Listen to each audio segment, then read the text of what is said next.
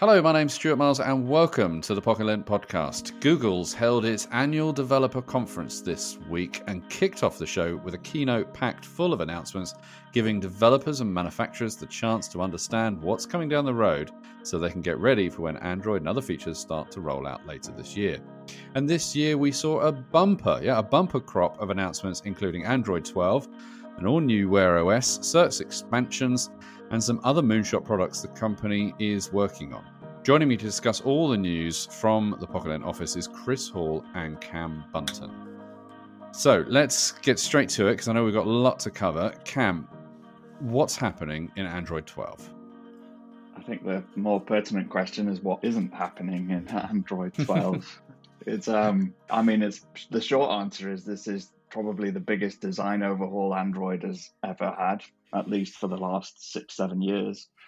So everything is changing, um, and a lot of it is down to user customization. So you'll be able to create your own sort of custom color palettes that sort of spread throughout the entire user interface, including with stock phone apps and the messages apps, and whatever else comes pre-installed on your Pixel. Now, Chris, do you think do you think you need more color in Google? I mean, it's always been a very colorful OS anyway, but well, I think it just gives people more options, and it and it kind of makes uh, it kind of makes the Pixel more comparable with what you see from other manufacturers. Customization is huge in a lot of the Chinese brands, and the Pixel always, has always been famed for this sort of stock Android approach that people have seen as rather safe and fairly pedestrian.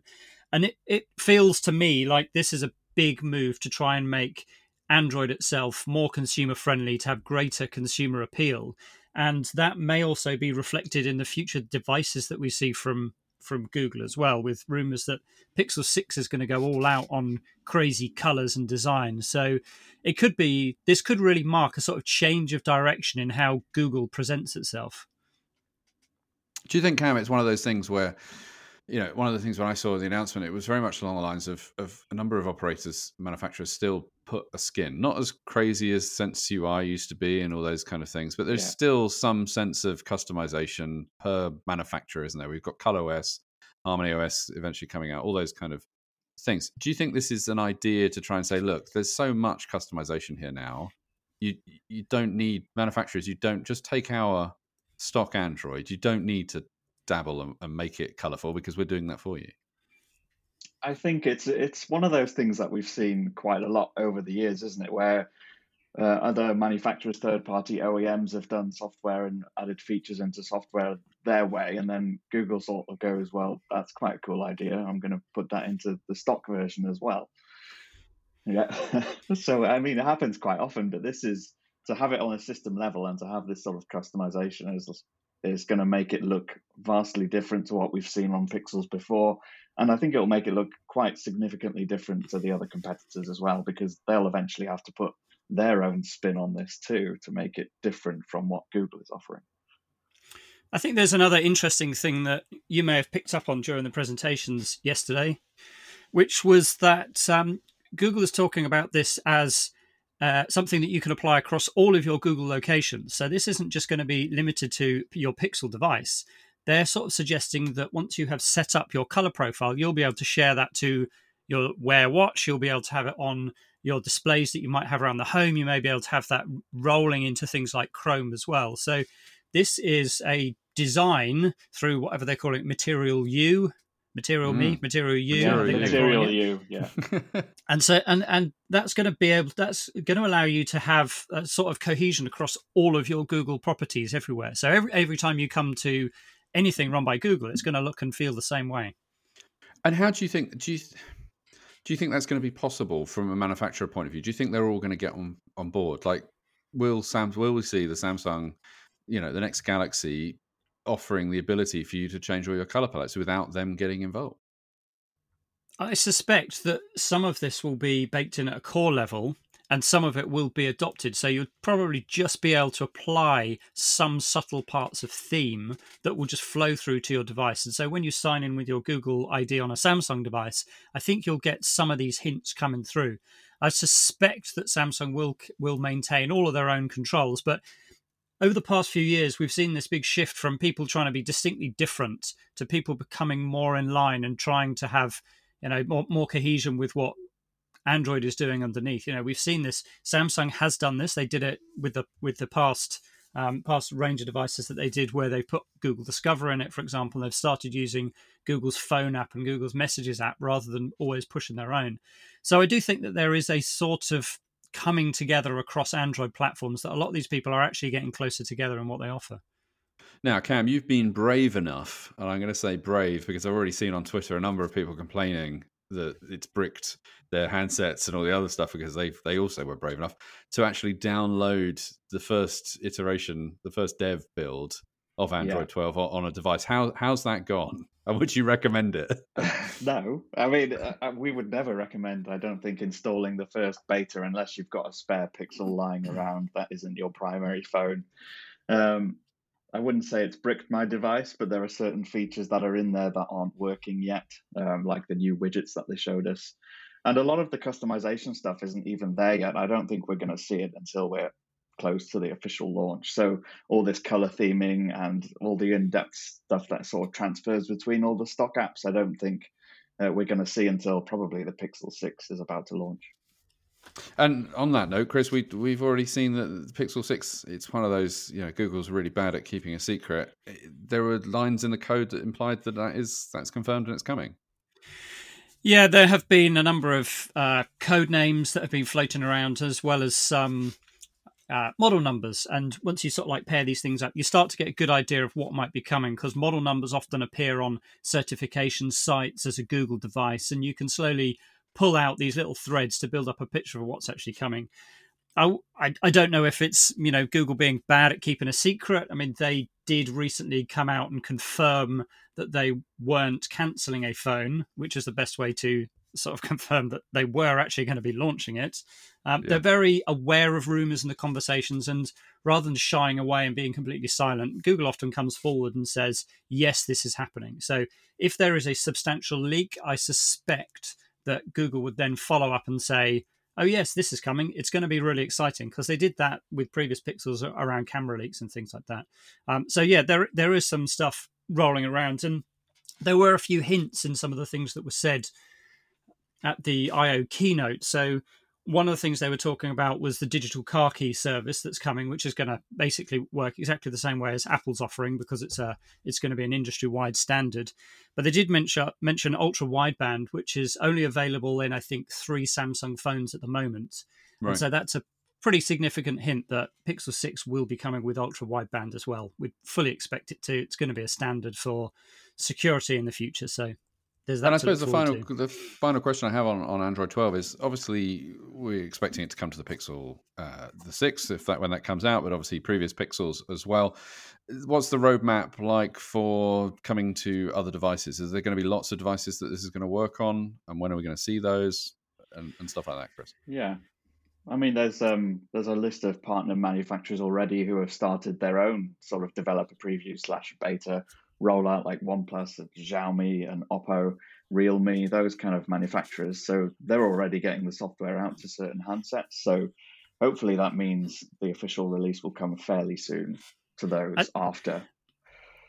Yeah, I think I think launch. one of the one of the things to add to that is that for Android 11, we saw Samsung really change pace on this. Samsung has been the big giant, has been really slow on updates in the past. And this year, somehow, they sort of they really got a rocket on and managed to update a lot of devices before many of the smaller manufacturers. So they're way ahead of Nokia, and Nokia has a lot less work to do. So, so yeah, that age-old problem of of a version of Android coming out, and then you sit around waiting and waiting and waiting, and it never appears. It, it's definitely changing, and Samsung obviously has a big part to play here because Samsung is the biggest individual Android manufacturer out there. Yeah. Now, something that is changing, and we're going to change now as well. You see what I've done there? And I slip away into the next segment is Wear OS or Wear, or effectively just their smartwatch operating system. What's happening on this front, Chris? Well, that's a good question. Where Wear OS? Where are Google, we with Wear OS? Google's been referring to it under lots of different names uh, over the past 24 hours. It's called Wear uh, it's also being called Wear OS. It lets you know what it is. It's a smartwatch platform. The big news is that Google is effectively partnering up with Samsung and its Tizen platform, merging the whole lot together and reinventing the whole thing. And wow. exactly how we've arrived at this position, I don't know. But for anybody who follows smartwatches, it was fairly obvious that Wear OS wasn't particularly loved, not really loved by Google. It didn't really have a lot of attention. The Pixel Watch never seemed to appear. It's been such a long time before Google launched its own watch that it endorsed with Wear OS on it. I think that was back in back in one of the LG watches, and you know yeah. we're talking four or five years ago, I think. So it's been it's been in a sort of in a wilderness, a platform that other manufacturers have used widely, but it's never really been uh, appreciated or or talked about in the same way that people have been excited about Apple Watch and, and Watch OS. So I think that there's there's a move here to try and boost its popularity to make it more useful. The announcement that Samsung is going to be releasing new watches on this platform is obviously a huge thing. That's going to put a lot of of uh, put a lot of marketing and a lot of uh, yeah, a lot of excitement around around it. But the other smaller detail is um, is Fitbit. Google obviously acquired Fitbit fairly recently, and people have been wondering what's going to happen with this. And we finally have this sort of hint that Fitbit smartwatches moving forward are going to be using the same platform. Hopefully, they're not going to sacrifice things like battery life in the pursuit of this, because there is this kind of uh, you know dilemma over whether you go for all singing, all dancing watches that have a fantastic display and do everything, but you need to charge them every day, or the other end of the scale where it does slightly less, it doesn't look quite as good, but it'll last you two weeks. Um, exactly how, how, this telling, is going to pan out, we don't know. How telling do we think it is that that Google has said, "Well, look, actually, we've bought this new operating system. We bought this new company, Fitbit. They've got their own smartwatch operating system, but we're not. We don't really fancy using that. We don't really fancy using our own one.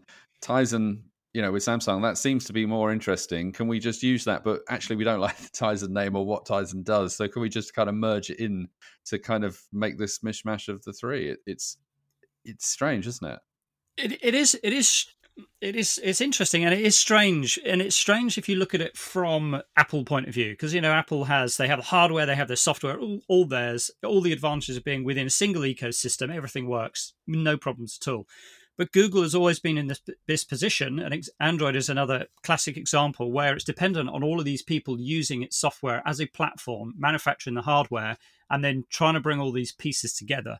Hmm. So, mm. you know, the fact that Google is collaborating and pulling on different threads to to move this forward, it perhaps shouldn't be a surprise, but it's just not the sort of thing that we're used to seeing in the way that technology companies work. You don't have Sony turn around to what appears to be one of its rivals and say, "No, actually, maybe we should just do this." So yeah, it's it's it's definitely interesting one to watch. Cam, you you use a lot of smartwatches uh, from from on that side of things. How do you think it's going to affect sort of like the fossil watches and, and things like that? I think it'll I think it'll improve them. I think one of the interesting things we've seen over the last well, I don't know if it, interesting is the right word, but one of the, the patterns we've seen over the last year, I think, is that these manufacturers have almost been forced to build their own sort of fitness and wellness interfaces into these watches, and they're typically they're not very good because they stay on the watch and they don't have a, an app to go on your phone as well. Um, so Google obviously knows that there's a weakness when it comes to the fitness tracking side of it, and it's something that shows whenever we review anything or test anything. Uh, there just seems to not be quite as I don't know, it's it's it doesn't quite compete with the Apple Health sort of Apple Fitness workout side of things. So I think adding Fitbit into that has is certainly something we we would have seen as making sense over the past couple of years since they bought Fitbit. The Samsung side of things is interesting because whenever you read reviews of the Samsung Galaxy Tizen watches, uh, they generally say this is the watch you should buy if you're an Android user. Don't don't buy Wear OS. So it's sort of combining those two things, admitting that maybe Wear isn't as good as it should be, and taking on board the stuff that works. Now, do you think? I mean, obviously, the, you know, it's no point. I don't think there's any point sort of comparing it to the Apple Watch because if you're an Android user, you're not going to be interested in the Apple Watch anyway. But do you think it's something that should be concerning to Garmin, or are we still just so far ahead you know on that side of things that there, there's no real there's no real threat from for them for any of this and building in of, of Fitbit more data and all that kind of stuff. I mean, from my point of view, I don't, uh, I don't see it as the same thing as Garmin. Really, um, Garmin watches typically would last weeks at a time, um, and they are all about the sports data.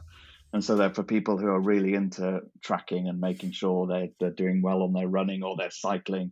Um, it's all about the sort of breadth of data you get in there. I can't imagine um, that Wear OS is, is the same sort of thing. It's it's just not the same kind of platform. And I suppose, Chris, I the final word on this: Do you think the changes that they're doing and the approach they're taking is going to work? well, we've seen so many changes in the past that haven't worked. Um, it's there's there's so many things that that need to fall into place, and exactly how the the new platform is taken by Fitbit users who have had something like a, a Blaze or Ionic or whatever before. Um, that's going to be a big part of it. How do Fitbit users take to this? Are they going to take Are they going to take this as a sensible fitness platform with all their smartwatch features, or indeed will they just jump ship and go straight to Garmin because that's still going to be a sports device? Um, I mean, from the Samsung point of view, Samsung and everybody who uses Samsung devices will be very familiar with everything that that Google is doing. So I think that will probably work out quite well. It's just it it will be interesting to see exactly where Google is going with this and what they want to get out of it. Do they really want to be in this game, or are they just going to provide a software platform and and leave it at there? Will there ever be a Pixel Watch? I have no idea. Well, there you go. Right now, one of the things that they also used the keynote for was to show us a possible future. And a possible future, according to this, is according to Google, is is 3D telepresence. It's the idea that uh, a booth that you can uh, called Project Starline that will allow you to believe uh, through the wonders of 3D depth sensing and all the other stuff that you're actually sitting opposite the person you're having a conversation with. Um, Cam, do you think they'll be hmm. able to pull this off? I mean, it's it's one of those interesting moonshot projects that Google does. Um, I can't imagine it's going to be a, a, consumer product or availability anytime soon. But I think it's it's really interesting in terms of seeing what the future might hold when it comes to catching up with loved ones who live in a completely different time zone, um, like some of us do. Um, being able to actually chat to people and almost feel like they're there. Um, obviously Google's done a lot of research and, and stuff in the past in terms of 3D vision and AR. So I think this is a really sort of neat way of tying all that expertise together and make, making it into a product that people could potentially use and find enjoyable. It, it definitely looks interesting. Yeah, I mean, I think there was a sense. There was a sense when I saw the demo. There was a sense that you felt, well, they're obviously playing. You know, it's stringing some some chords of recent news and stuff like that because we've all, you know, not been able to see loved ones and, and friends and family and colleagues and all the other stuff for the last year anyway through various lockdowns around the world but it, it did strike me as very much something that I would expect to see in sort of a, an episode of 24 with Jack Bauer or the president getting a, a, briefing. Chris, I know you're a massive Tom Clancy fan. Could you see this turning up in, in the next Tom Clancy movie? Well, it is. It's very. I mean, as soon as I saw it, I just thought this is so sci-fi. You know, there's been fantasies about holographic communications, virtual boardrooms with people sitting around, and the ability to produce an image that is realistic rather than a sort of low resolution, fuzzy, flat image that we're used to. We're talking about hyper realism. You know, they're talking about using cameras so that you get the real sense of depth in that, so that it feels like the person is in the same room. Um, it, it's kind of exciting. And I could see high rollers, people with loads and loads of cash saying, I'm going to create one of these. I'm going to put it in my home office so I can talk to my lawyer or my hmm. broker or whoever it is I need to talk to, or put it into a spare room of the yacht. I, I, I, keep on thinking it's the president every time, or the, you know. Yeah, I, I think it's. I mean, it's it's one of those things that Google is really good at saying hey, what could we do if we had masses and masses of data and no restrictions with bandwidth? How could we do something that people are going to be interested in? This, you know, like building quantum computers and balloons that will go to the moon and all this kind of stuff. This seems to be um, a, a, classic Google move. I, I'm sure that someone will be interested in it. I don't think that uh, it's going to be affordable or practical for anybody in the real world for the next probably 15 years. And that's if the project survives that long, because we all know that Google likes to kill yeah. things off very quickly. But I must admit, it was very it was very impressive, and probably from a, a non you know consumer point of view, probably one of the things that excited me the most about about the event, which is obviously why it was at the end and a designed of like, look, here is a possible world where you Yeah. could, you know, pretend to hug people. Although reading some comments, um, I think from uh, some other publications about and some people that actually you know been there and tried it, it, it does feel like you've got to have that ultimate sweet spot where if you move ever so slightly, then the whole whole uh, curtain is dropped and you see all the you see the the, the small magician behind the, the back of the box. Um, so Cam, is there? That's what excited me the most, I suppose, about the event. Is is there? What was your big takeaway? If you could take one thing away and go, oh, that I'm looking forward to that. What would it be? I think for me, I mean, obviously being a smartphone user, it's the changes in Android 12. I like, I get bored really easily. So whenever something major, new, and exciting comes out, I'm like, yes, finally a new interface to play with. Um, but also the the privacy changes, probably from a more practical daily point of view. Um, the the privacy built into Android 12 now, which lets you more fine tune what kind of data different apps have about you, um, is something that could make a difference in daily daily life and that's something we haven't really talked about or covered so far. Is is this is the the passport uh, the password controller system, isn't it? And and and and Google putting privacy more at the focus of of its conversation, which kind of feels like it, it's done that before, but not. This felt like a, a quite a giant leap forward for them.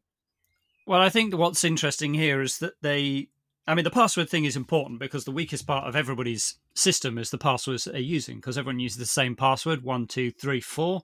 Um, I was, like, yeah, we all do that, don't we?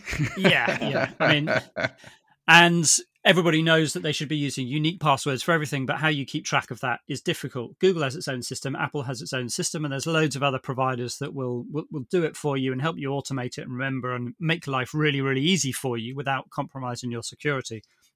So, one of the things that Google wants to do is make this more prevalent. They want to draw people's attention to it, um, and and they want to encourage people to use this system by alerting them to to breaches, security breaches, and that will be when a company is hacked. There's a database problem, and somebody goes in there and downloads a whole load of data, and then starts sending out automated pings to try and see if they can pair up usernames and passwords and all the rest of it. Which is how a lot of these, you know, big hacks come about.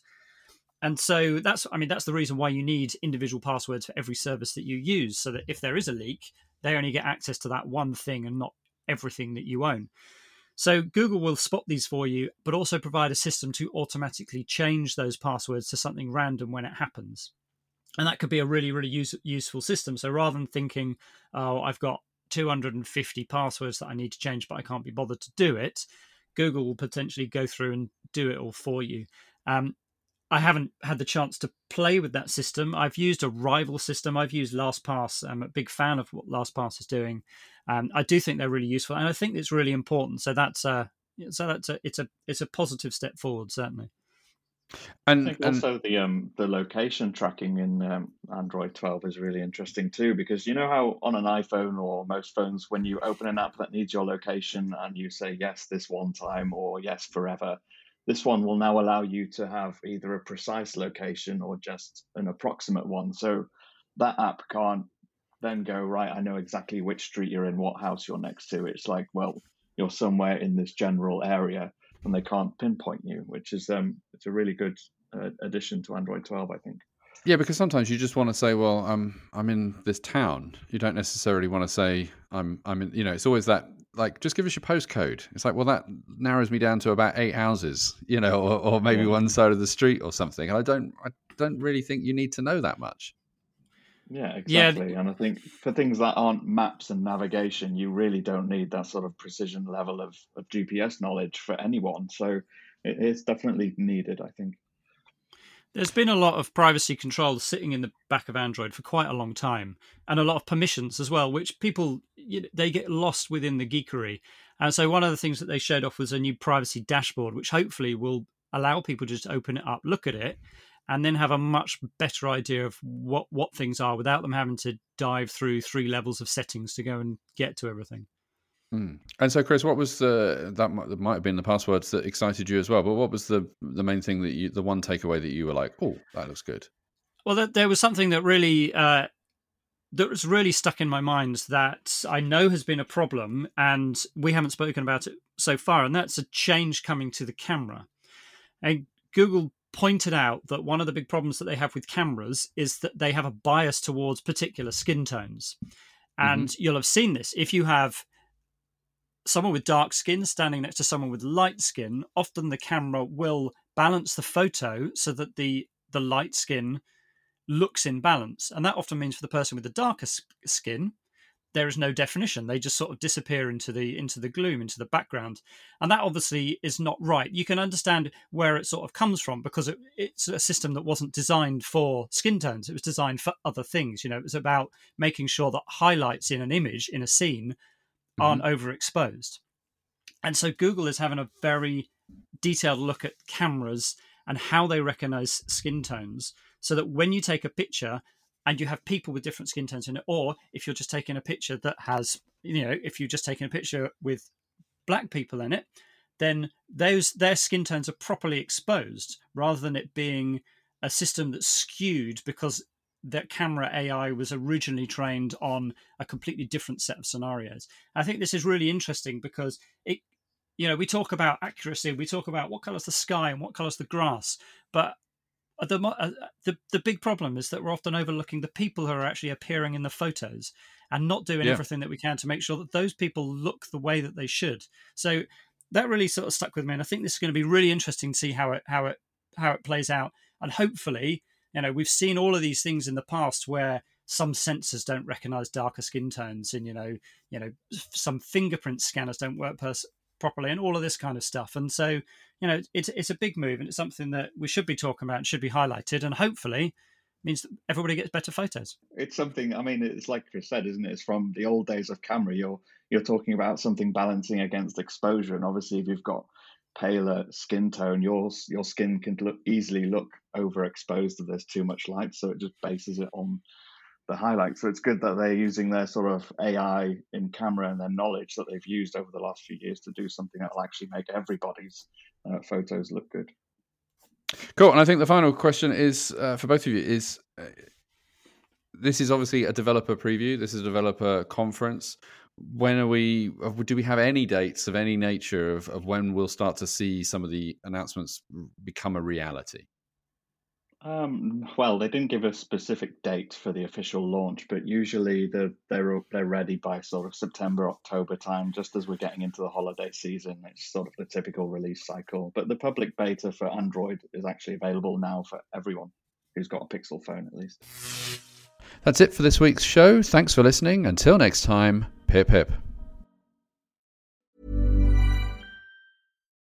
Imagine the softest sheets you've ever felt. Now imagine them getting even softer over time. That's what you'll feel with Boll and Branch's organic cotton sheets. In a recent customer survey, 96% replied that Bowl and Branch sheets get softer with every wash. Start getting your best night's sleep in these sheets that get softer and softer for years to come. Try their sheets with a 30-night guarantee. Plus, get 15% off your first order at bollandbranch.com. Code BUTTERY. Exclusions apply. See site for details.